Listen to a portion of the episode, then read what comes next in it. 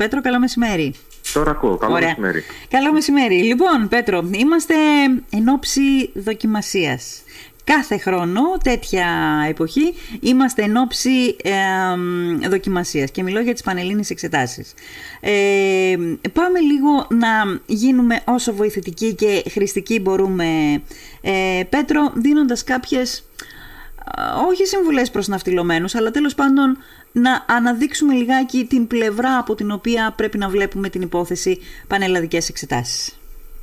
Τι να το κάνουμε, αυτό είναι το ερώτημα. Απευθυνόμαστε στους γονείς, στους μαθητές, στους δασκάλους, γιατί ξέρεις, κάθε φορά σε ποιον απευθύνεσαι πρέπει να λες και διαφορετικά πράγματα. Να απευθυνθούμε σε όλους, λέω εγώ. Οκ. Εγώ θα έλεγα να ξεκινήσουμε από τα παιδιά τα οποία ενδεχομένως τώρα είναι να και πρωταγωνιστές. Ναι. Υπάρχει ένα δεδομένο. Ναι. Είναι ένα δεδομένο το οποίο μας λέει ότι οι εξετάσεις, οι πανελλαδικές εξετάσεις είναι ένας τρόπος να επιτύχεις κάποια πράγματα στη ζωή σου. Δεν είναι ο μοναδικός. Ναι. Ας το βάλουμε έτσι πάνω στο τραπέζι της συζήτησης. Οι πανελλαδικές εξετάσεις είναι μία μέθοδος. Ναι. Είναι ένα μονοπάτι το οποίο τα παιδιά καλούνται, έχουν το δικαίωμα, αλλά έχουν και το δικαίωμα να μην το ακολουθήσουν, προκειμένου να επιτύχουν κάποιους στόχους. Ναι. Είναι πάρα πολύ σημαντικό όταν οδεύεις προς ένα μονοπάτι να ξέρεις πού θέλεις να φτάσεις. Πάρα πολλές φορές, δυστυχώς, τα παιδιά για πάρα πολλούς λόγους δεν γνωρίζουν τον στόχο τους. Δηλαδή, υπάρχει μια πολύ μεγάλη μερίδα παιδιών που λέει: εγώ θα δώσω πανελλήνιες και που περάσω. Ναι. Όλο αυτό το σκεπτικό είναι λάθος από τη ρίζα του. Οπότε, όταν ένα παιδί αποφασίσει να δώσει πανελλήνιες, είναι χρήσιμο κυρίως για το ίδιο να ξέρει πού οδεύει, πού θέλει να φτάσει, ποιος είναι ο τελικός προορισμός του. Δεν είναι απαραίτητο να είναι μια πολύ συγκεκριμένη σχολή, για παράδειγμα ψυχολογία στη Θεσσαλονίκη, μπορεί όμως να είναι ένα αντικείμενο. Ναι, η κατεύθυνση. Μια κατεύθυνση. Για παράδειγμα, επιστήμες υγείας σε αυτό και σε αυτό το τομέα. Ναι. Ή μπορεί να είναι και μια περιοχή που με δεσμεύει για λόγους οικονομικούς. Όμως, όταν δεν ξέρω πού θέλω να φτάσω, η όλη διαδικασία του να φτάσω μέχρι εκεί γίνεται από περίπλοκη, επίπονη, χαόδης, μπορεί και να καταλήξει και αδιάφορη. Ναι. Οπότε, να το θέσουμε λίγο αυτό. Για να φτάσει κάποιος όμως σε όλο αυτό το σκεπτικό, χρειάζεται μία δουλειά από πριν. Το να φτάσω τελευταία στιγμή, 1-2 μήνες πριν από τις Πανελλήνιες, και να καθίσω να σκεφτώ πού θέλω να περάσω, τι θέλω να κάνω στην υπόλοιπη ζωή μου, πώς με ονειρεύομαι επαγγελματικά και βιοποριστικά. Ναι. Αυτό και πάλι είναι ένας σαφρός τρόπος σκέψης, γιατί δεν μου δίνει το χρονικό περιθώριο να οριμάσει μέσα μου το όνειρό μου. Ναι. Οπότε αυτό που λέμε επαγγελματικός προσανατολισμός, που δυστυχώς το έχουμε κάνει σούπα και ταυτόχρονα το έχουμε παραμελήσει κιόλας, γιατί το βλέπω στη δουλειά μου δεν συμβαίνει ούτε από τους γονείς ούτε από τους καθηγητές. Ναι. Είναι ζωτική σημασία να πραγματοποιείται στους μαθητές μας, κατά τη γνώμη μου, ήδη, αν όχι από την πρώτη, σίγουρα από τη Δευτέρα Λυκείου. Αυτός ο επαγγελματικός προσανατολισμός, λοιπόν, δεν σημαίνει ότι δεσμεύομαι, το κλειδώνω, θα περάσω εκεί και αν δεν περάσω εκεί χάλασε ο κόσμος. Απλά μου δίνει μια στόχευση ζωής. Ναι. Και κυρίως όταν έχεις στόχευση ζωής, όταν δηλαδή έχεις ένα στόχο μπροστά σου και τον έχεις λοκάρει, είναι ίσως και πιο εύκολη διαδικασία προσέγγισης και επίτευξης του στόχου. Ενώ όταν είσαι πιο χαλαρός στο στόχο, όταν ο στόχος είναι πιο χαλαρός, τότε και εσύ είσαι μάλλον πιο χαλαρός στην προσπάθειά σου.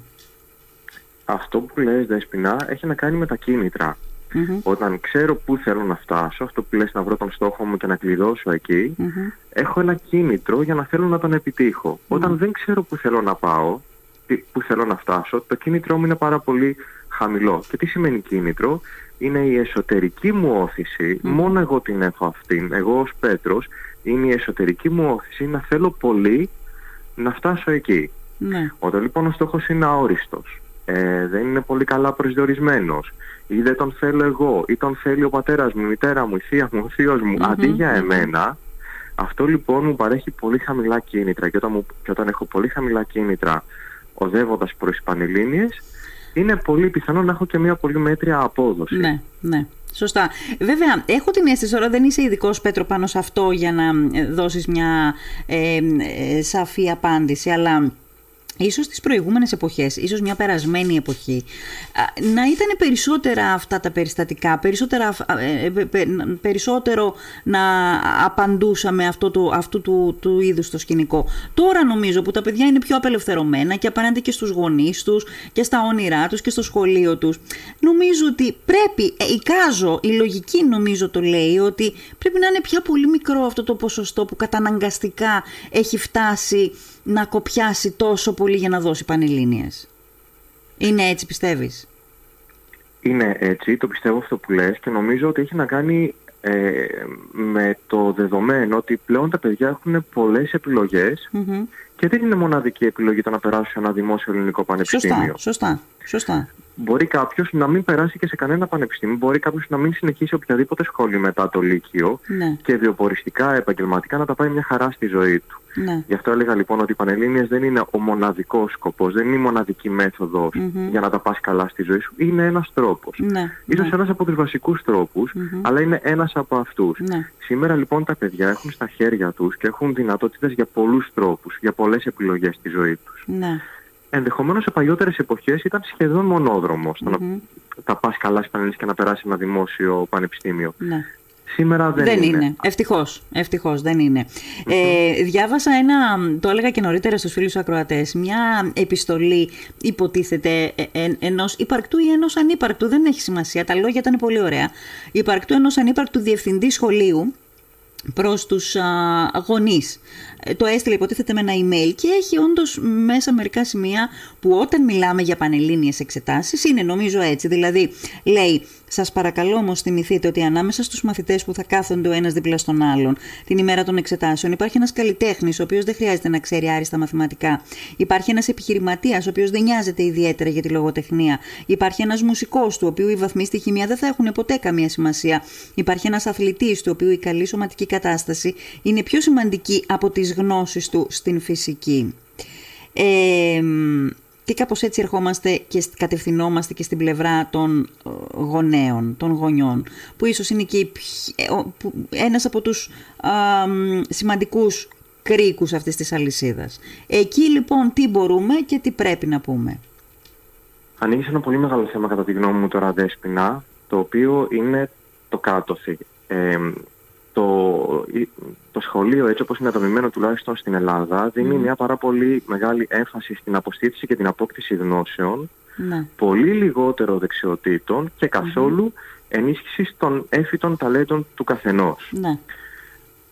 Ο μαθητής ο οποίος δίνει πανελλήνιες και είναι ένας καλλιτέχνης, μπορεί να γίνει ένας καλλιτέχνης, μπορεί να γίνει ένας επιχειρηματίας, ένας αθλητής, έχει ένα έφυτο ταλέντο, δηλαδή έχει μια, ας τη πούμε, εκγενετής τάση να τα πάει καλά σε ένα συγκεκριμένο τομέα έναντι άλλων.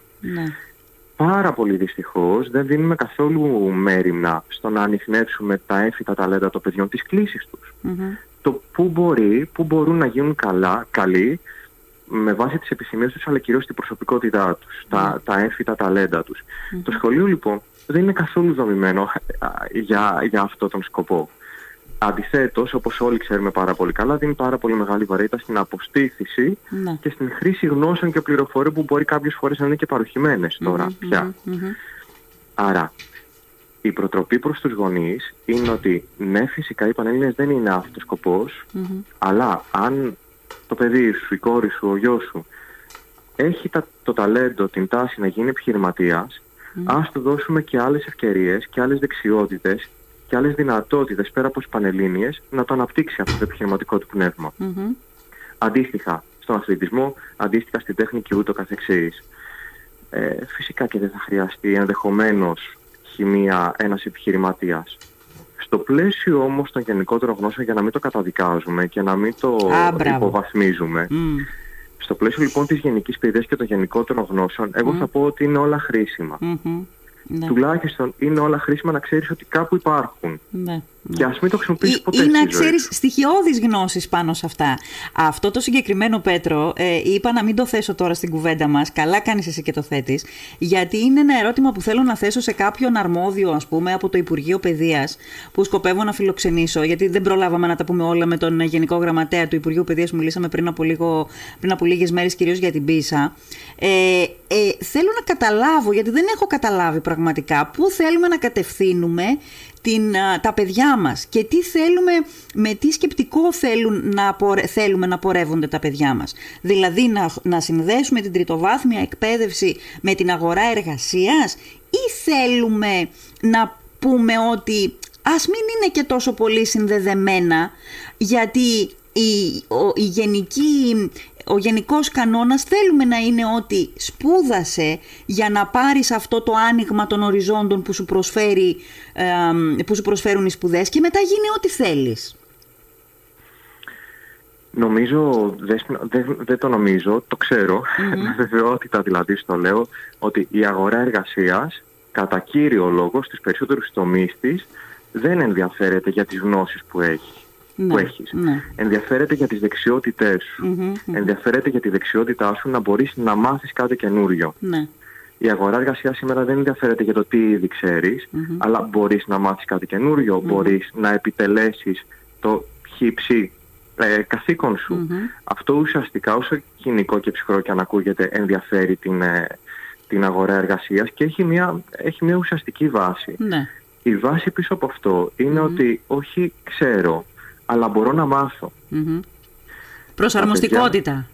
Προσαρμοστικότητα και ικανότητα στο να αποκτώ καινούργια γνώση. Τα παιδιά μας δεν ξέρουν να διαβάζουν. Γι' αυτό πολλές φορές φτάνουν στη τρίτη ηλικίου και δεν ξέρουν να μελετάνε. Ειδικά βέβαια με βάση τις δύο προηγούμενες χρονιές του COVID, που σε πάρα πολλά σχολεία έχει χαθεί η μπάλα. Τα παιδιά έχουν ξεχάσει πώς να μελετάνε, πώς να αποκτάνε γνώση, πώς να σκέφτονται. Οπότε αυτό το πώς, που είναι τρόπος, αυτό ενδιαφέρει την αγορά εργασίας, αυτό ενδιαφέρει τον μελλοντικό πολίτη, όχι το τι. Ναι, το πώς. Αυτό μαθαίνετε, στο σχολείο δεν μαθαίνετε, το ξέρω. Όμως μαθαίνετε στην πορεία, στο διάβα της ζωής σου. Στο διάβα της ζωής σου μαθαίνετε, φυσικά. Ναι. Είναι μια δεξιότητα η οποία είναι επίκτητη, δεν είναι έμφυτη, οπότε κάποιος μπορεί να ασχοληθεί με αυτό και να το αναπτύξει. Ναι. Κρίμα όμως που δεν βοηθάει το σχολείο στην ανάπτυξη αυτή. Λοιπόν, επειδή έχω την αίσθηση ότι χαθήκαμε λίγο, το ανοίξαμε, δεν πειράζει, το ξανακλίνουμε λίγο. Τι λέμε προς τους γονείς? Είμαστε ακόμα στις πανελλήνιες εξετάσεις, γιατί εγώ τις διαφοροποιώ τις πανελλήνιες εξετάσεις από τις υπόλοιπες εξετάσεις. Τι λέμε λοιπόν στους γονείς, έτσι με συντομία? Τι λέμε προς τους γονείς? Καταρχάς, μην έχετε αμόκ. Γιατί το αμόκ, μην παθαίνετε αμόκ, γιατί το αμόκ το μεταφέρετε στα παιδιά σας. Ναι, κοίταξε, εγώ θα πω, γιατί πρέπει να το πω, ότι εξαρτάται το τι παιδί έχουμε απέναντί μας. Ναι. Αν έχουμε ένα παιδί το οποίο ποτέ δεν διάβαζε, δεν ήταν ιδιαίτερο μελετηρό, και με αυτό το σκεπτικό, με αυτή την τοποθέτηση, την στάση ζωής θα πάει και στις πανελλήνιες, ενδεχομένως μια χι παρακίνηση μπορεί να είναι χρήσιμη από τους γονείς. Το διάβασε, βρε παιδί μου, λίγο παραπάνω, δεν θα χαθεί και ο κόσμος. Το λέω πάρα πολύ απλοϊκά. Εκεί λοιπόν ίσως χρειάζεται να δώσουμε κάποια χι κίνητρα παραπάνω. Αυτά θα είναι εξωτερικά κίνητρα, δηλαδή δεν θα είναι εγγενή εσωτερικά. Εγώ ίδιος σαν Πέτρος θέλω να μελετήσω, αλλά η μητέρα μου με παρακινεί να μελετήσω. Οπότε, αν έχουμε απέναντί μας ένα τέτοιο παιδί που δεν έχει καμία κινητοποίηση για μελέτη, καμία κινητοποίηση να τα πάει καλά στις πανελλήνιες, καλό είναι να του δώσουμε μια όθηση και μια πίεση. Όχι επειδή θα καταφέρουμε αναγκαστικά κάτι, αλλά για να του δείξουμε πρώτον ότι εμείς σαν γονείς ενδιαφερόμαστε, θέλω να σε σμπρώξω, έχω ενδιαφέρον στο να σε σμπρώξω, και δεύτερον να του δείξουμε ή να της δείξουμε ότι τίποτα δεν γίνεται και χωρίς προσπάθεια. Σωστά, δηλαδή η ζωή εκεί πέρα έξω μετά τις πανελλήνιες δεν είναι τόσο εύκολη όσο νομίζεις σήμερα. Σωστά. Πέτρο, γι' αυτό διαχώρισα λίγο τις πανελλήνιες εξετάσεις από τις υπόλοιπες εξετάσεις. Γιατί εγώ τουλάχιστον στο μυαλό μου τις πανελλήνιες εξετάσεις τις έχω ως εξής, ότι εκεί πια το 90%, μην λέω και μικρό ποσό, ένα μεγαλύτερο ποσό, τέλος πάντων, ένα μεγάλο ποσό, είναι πιο συνειδητοποιημένα τα παιδιά. Δηλαδή δεν κάθεσαι να υποστείς τη βάσανο όλης αυτής της κατάστασης, έτσι και όλας όπως είναι δομημένο το ελληνικό σχολείο, αν δεν είσαι για την ηλικία σου και για τη φάση που περνάς κάπως συνειδητοποιημένος. Αν δεν έχεις έναν στόχο, μπορεί όχι τόσο ορατό, εν πάση περιπτώσει, αλλά να τον έχεις ξεχωρίσει λίγο από τους υπόλοιπους. Εκεί που διαφοροποιείται το πράγμα, νομίζω, είναι στις υπόλοιπες εξετάσεις. Και εκεί, ας πούμε, τώρα καλή ώρα ξεκίνησαν σήμερα οι εξετάσεις του γυμνασίου. Πριν από λίγες ημέρες οι εξετάσεις, οι προαγωγικές εξετάσεις του λυκείου. Εκεί δεν είμαι σίγουρη πραγματικά αν αυτό το... Βεβαίως το παιδί σου το αγαπάς, δεν υπάρχει περίπτωση να μην το αγαπάς. Αλλά δεν χρειάζεται να βάλεις, νομίζω εγώ, περιμένουμε την άποψη του ειδικού, την αγάπη ως ένα αντίβαρο και από την άλλη πλευρά το ότι ό,τι βαθμό και να φέρεις, εγώ σ' αγαπάω. Δεν χρειάζεται καν, νομίζω, να μπει το συναίσθημα, να μπει το απόλυτο δεδομένο της γονεακής αγάπης απέναντι στο παιδί. Αλλά εκεί δεν θα πρέπει να υπάρχει μια πίεση με μέτρο πάντοτε και πάντοτε στο πλαίσιο της λογικής, γιατί είναι αυτό που είπες πριν από λίγο, αναλόγως, εξαρτάται από το τι παιδί έχεις απέναντί σου. Όταν λοιπόν απέναντί μας έχουμε ένα παιδί το οποίο έχει ένα μεγάλο άγχος για να επιτύχει, να τα πάει καλά, κατά κύριο λόγο και πάρα πολύ συχνά αυτό το άγχος προέρχεται γιατί δεν θέλει να απογοητεύσει τους γονείς του. Mm-hmm. Πάρα πολλές φορές λοιπόν τα παιδιά έχουν την εσφαλμένη, την διαστρεβλωμένη σκέψη ότι αν δεν τα πάω καλά θα απογοητεύσω τους γονείς μου και αυτοί θα σταματήσουν να με αγαπάνε. Μπορεί να ακούγεται παράλογο τώρα, όμως πάρα πολλά παιδιά τα οποία υποφέρουν από άγχος των εξετάσεων έχουν τέτοιες σκέψεις. Εκεί λοιπόν αυτή η φράση του «Ό,τι βαθμούς και να φέρεις, εγώ θα σε αγαπάω και θα παραμείνεις στο παιδί μου και αυτό δεν θα αλλάξει κάτι», εκεί μπορούμε να το πούμε αυτό. Σε τέτοιες περιπτώσεις όπου τα παιδιά σκέφτονται με αυτόν τον τρόπο. Υπάρχουν φυσικά και στιγμές που δεν χρειάζεται να πούμε κάτι τέτοιο. Δηλαδή μπορεί να υπάρχει όντως άγχος είτε στις πανελλήνιες είτε στις προαγωγικές εξετάσεις και το άγχος να μην έχει να κάνει με το ότι θα απογοητεύσω τους γονείς μου, θα μας σταματήσουν να με αγαπάνε, αλλά το εάν δεν τα πάω καλά το μέλλον μου θα καταστραφεί. Από αυτό εξαρτάται η υπόλοιπη ζωή μου. Εκεί μια φράση του τύπου «Ό,τι βαθμούς και να φέρεις, εγώ θα σε αγαπώ» δεν έχει κάποιο υπόβαθρο. Μπορεί και να μην χρειάζεται καν να την πούμε. Εκεί λοιπόν πρέπει να κάνουμε μια άλλη δουλειά με το παιδί και να του πούμε ότι δεν είναι μονόδρομος, δεν είναι τίποτα καταδικαστικό. Το να μην τα πας καλά σε αυτές τις εξετάσεις δεν ήρθε το τέλος του κόσμου και θα χρειαστεί να κάνουμε σοβαρή δουλειά με τέτοια παιδιά, διότι όταν έρχονται τέτοιες σκέψεις ότι μια κακή επίδοση εξετάσεις θα φέρει το τέλος του κόσμου, αυτές οι σκέψεις επιμένουν πάρα πολύ. Έρχονται και ξανάρχονται και ξανάρχονται και το παιδί της πείθεται πάρα πολύ από αυτές τις σκέψεις. Γι' αυτό συνεχώς πρέπει με κάποιο τρόπο, επίτρεψε μου τη φράση, να του επιπηλίζουμε το μυαλό ότι δεν ήρθε το τέλος του κόσμου, εκλογές υπάρχουν, πάρα πολλοί άνθρωποι που τα έχουν καταφέρει στη ζωή τους, ακόμη και με κακές εξετάσεις. Αυτό φυσικά δεν σημαίνει ότι πρέπει να σταματήσεις να προσπαθείς. Όμως, αποβάλλοντας το άγχος, θα δεις ότι η απόδοσή σου θα είναι καλύτερη. Και γενικά η δουλειά που πρέπει να κάνουν οι γονείς με τα παιδιά δεν μπορεί να εδράζεται χρονικά μόνο λίγο καιρό πριν από οποιασδήποτε εξετάσεις. Νομίζω ότι κάποια στιγμή πια στο δημοτικό υποτίθεται ότι οι γονείς είναι πάνω από τα παιδιά τους για να μάθουν τα παιδιά τους να πώς διαβάζουν. Από κάποιο σημείο και μετά πρέπει να είναι πάνω από τα παιδιά τους για το πώς θα αντιμετωπίσουν όχι τα διαβάσματα και τα σχολικά αναγνώσματα, αλλά πώς θα αντιμετωπίσουν τη ζωή και αυτού του είδους τις προκλήσεις της ζωής. Πέτρο μου, αυτά. Επίσης, μια και μιλάμε και με αφορμή τώρα τις πανελλήνιες εξετάσεις, εγώ είπα και μοιράστηκα και με τους φίλους ακροατές μια ατάκα που νομίζω ότι τα λέει όλα από μόνη της. Την είδα κάπου γραμμένη και πραγματικά μπορεί να σε εμπνεύσει αυτή η ατάκα, αλλά να μην λειτουργήσει ως άλοθη εγώ δεν θέλω, ότι δεν έχει γίνει ποτέ, δηλαδή λίγες φορές κάνει ένας άνθρωπος άλματα αν πρώτα δεν έχει συνθλιβεί. Μπορεί να είναι λίγο βαριά η λέξη, να είναι λίγο βαρύ το ρήμα, αλλά νομίζω γίνεται κατανοητό το άλμα σε αντίστοιξη με με το συνθλίβομαι, που πολλές φορές πρέπει να προϋπάρχει το δεύτερο του πρώτου.